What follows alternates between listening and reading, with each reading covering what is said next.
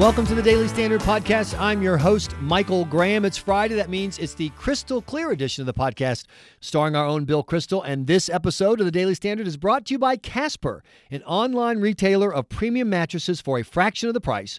Because everyone deserves a great night's sleep, get $50 off of any mattress purchase by visiting casper.com slash TWS and entering promo code TWS. And Bill Kristol is traveling this week, so I'm sure he did not enjoy the luxury of a Casper mattress wherever he has been sleeping as of late.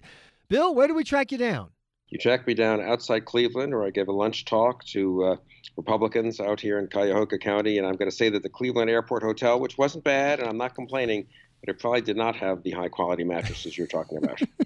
yeah, Casper mattresses are pretty cool. We're going to talk more about that, uh, how they come straight to your home. So it's very, very cool. And you're in uh, my, my lovely bride, Buttercup, is from uh, Shaker Heights and Beechwood, that I am, area. I am one, one suburb, suburb over from there. And it's interesting out here. The uh, Ohio Republicans, they're in the middle of so many things. You know, it's such a big state now, obviously, with Trump having won it and Senate race in 2018.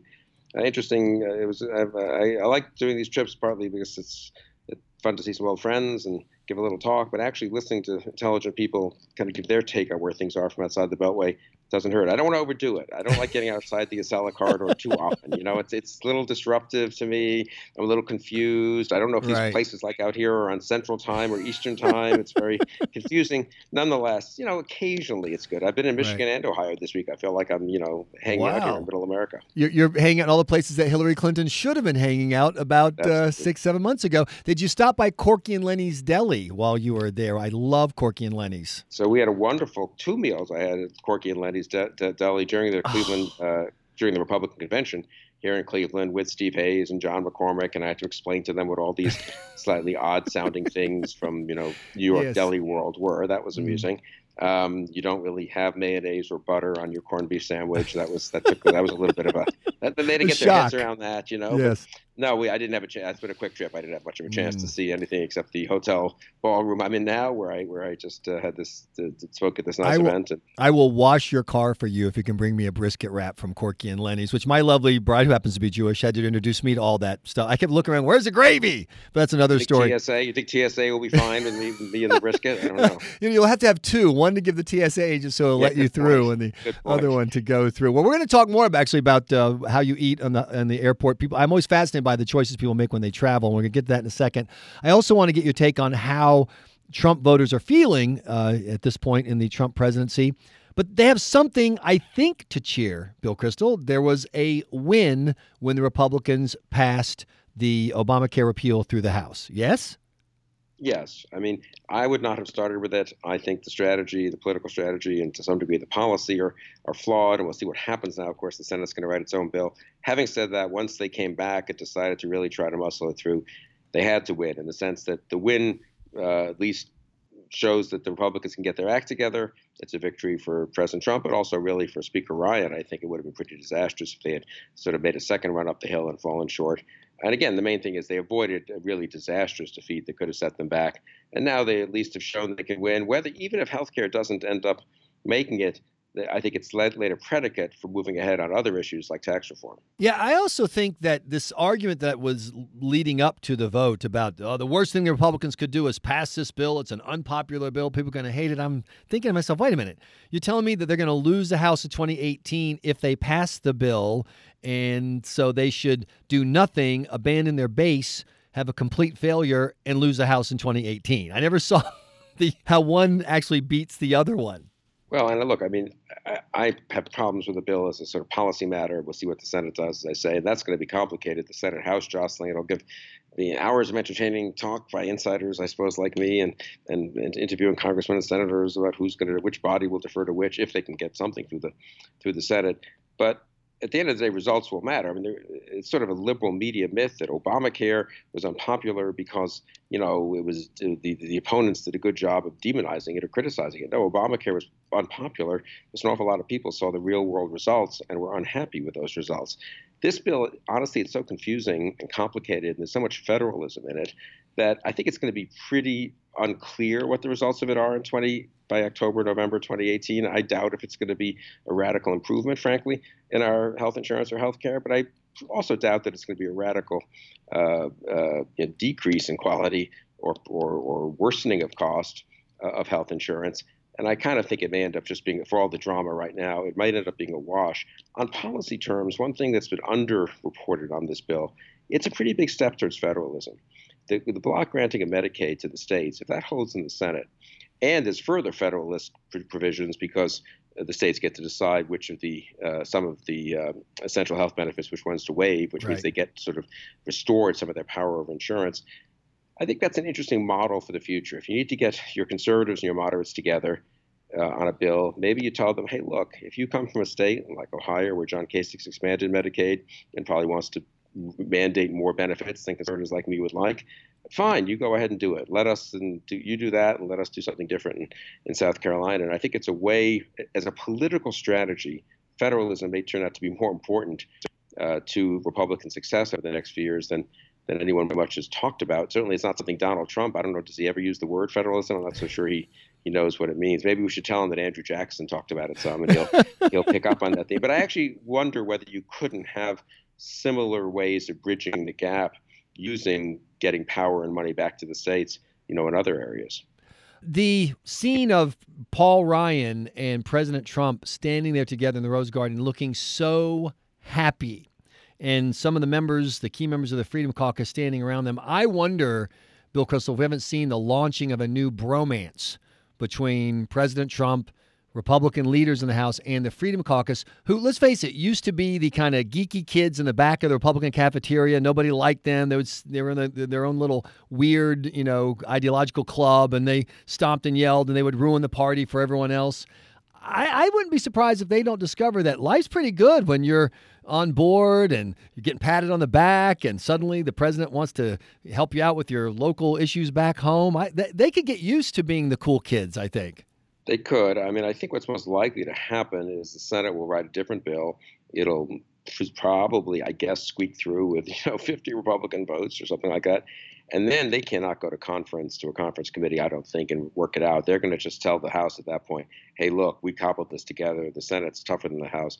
You guys take our bill." At that point, that bill's likely to be more moderate, quote unquote, than the bill that passed the House um, and they fund Planned Parenthood and so forth. And that will be a tough vote for the Freedom Caucus guys. I think you're right. They've sort of seen that it's better to win than to be the obstacle to winning, even though I respect them for the reasons they didn't support the bill earlier. But it will be the dynamic uh, over the next few months, the, the implications for the future of the party, the balance of power between moderates and conservatives, between backbench and leaders, leaders between Congress and the president. All those things are very much in flux, I think. The Freedom Caucus is going to find a way to stick with Trump because we've gone past ideology. And it's amazing how quickly the ideology went away, Bill Kristol, and straight onto join the Trump train. I like winning because it means winning. And uh, that yeah, brings look, to. And it's not unreasonable. I mean, if, if you're, you know, if you're a conservative, you probably think to yourself, I could insist on this or that. But at the end of the day, the more important thing is that this be a successful presidency, a successful Congress, that we not lose control. We Republicans, is what they're thinking, not lose control of the House. They can complain all they want, but a Paul Ryan run House is a heck of a lot different from Nancy Pelosi run House. Uh, but you know, there's a lot of conversation that the House is essentially lost already. That the natu- natural trend of voters after you know one party takes power in Congress and the White House, added with the kind of uh, nitrous oxide in the tank of Democrats of the hatred of Trump, you put those two together, and it's going to be really hard for the Republicans to hold on to their majority in Congress. Do you believe that? I think it's kind of 50 50. I think a lot depends on Trump's popularity. I mean, I, I, the political scientists have looked at this, and one of the best predictors of how many seats the party in power loses if the president and the House are controlled by the same party as they are is the president's approval rating. And if he, where he is right now, is sort of on the bubble, I would say. If I lose some seats, they may not lose enough to lose the House. If he gets more unpopular, they're in deep trouble. If he can boost his rating some, uh, they could be in pretty good shape. And there, I think Trump has big opportunities. It's not his style to reach out and to do things that uh, are bipartisan, or at least look like they are bipartisan but he really, um, at the base, is going to stay with Trump. I don't, I don't, think he needs to worry quite as much about that as he does. And if I were advising him, I would say find ways to win over some skeptical Trump supporters, but also people who sat out the election or may have didn't maybe didn't vote for you because you, you need to take that number up a little bit in terms of his approval. Uh, approval, I have to say, Bill, I read your piece of the Standard uh, today, and I mean, it was it's kind of hard hard to find a lot of approval here. A public life with occasional cringeworthy moments has been replaced by one that is on the whole cringeworthy. A generation of self-regarding and self-indulgent baby boomers is about to be succeeded by a generation of apparently self-absorbed and self-referential millennials. I, I read this whole cheerful. I don't know. You're such a sourpuss, Michael. You know, I mean, I'm no, I, I actually I did see one tweet that said, "Hey, upbeat editorial by Bill Kristol." I thought maybe they're reading last week's or two weeks ago's issue. I don't know. And what I'm saying is, it's it's it's not great. I mean, look, you can like Trump or just like Trump, but it's very hard to look at America today and think this is the political system is doing great. It's really healthy. The voters are healthy. The, are, are are happy and satisfied. The public is in good shape. You have this bitterly divisive politics. You have people being shouted down to campuses. You have Trump as president doing his own thing. Uh, you have 45% of the votes going in 2016 on the Democratic side for Bernie Sanders and, the, and on the Republican side for Trump. It just seems to be pretty easy to say it's not a great moment in American history right now. It doesn't mean we can't get make it through and get some good things done. But I wanted in this editorial to begin pointing – towards after Trump. I do think that's something I'm going to at least. Uh, I'm not. Everyone else will, uh, we'll all cover Trump uh, and the Weekly Standard, and everyone else will too. But it's also worth thinking about. There will be a Republican Party, and a conservative movement after Trump. There will be fights to fight, and and and some of those fights go on even though Trump is president. He's not necessarily involved in the much. I, I was speaking out here uh, to the Federalist Society in Michigan a couple nights ago, and uh, maybe think about the Federalist Society's role over the last 30 years, and obviously the nomination and confirmation of Justice Gorsuch.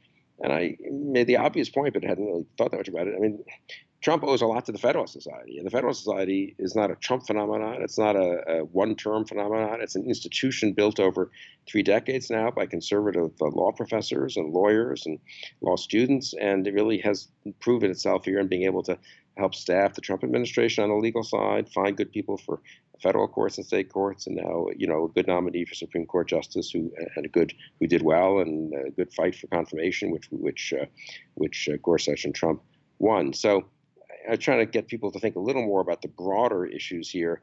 We're all so Trump takes up so much of the oxygen in the room, but there's a lot of other stuff going on, sort of on the side of Trump, and then as I say in the editorial, after Trump. I, am trying to think of what moment in history, as I look at the development of small government ideas, of of uh, individual liberty ideas, what moment I can look to to you know to cling to and say, okay, the things you believe in, Michael, have been there before. Is there a moment where you've seen the yeah, equivalent of, and, and to quote your column again, navigating an environment in which conservatism is adrift and liberalism has gone off the rails? You know, I wonder. I mean, think of Bill Buckley in 1955 with National Review. He had a Republican, uh, Eisenhower's not like Trump, but he had a Republican president who was non ideological, a Democratic Party that hadn't really got off the rails, but that was certainly liberal and committed to the Roosevelt agenda. And Buckley said, wait a second, there's an alternative. And, you know, it took a long time, and, and a lot of stuff that Buckley thought about might be done couldn't end up being done. But I think it is important to step back sometimes and not say, oh, well, gee, it's 50, 1955. There's only two choices Eisenhower Republicanism or, you know, Adlai Stevenson uh, Democratic Party people on the left have been good at pushing the envelope and saying, wait a second, I don't care about right now. 10 years from now, we could change America in this way or that. And so most of those changes maybe haven't been that good, but they've certainly succeeded in that. We probably, conservatives, need to think a little more boldly in that way. Before we talk about your travels, Bill, as I mentioned, this episode of The Daily Standard is brought to you by Casper Mattresses.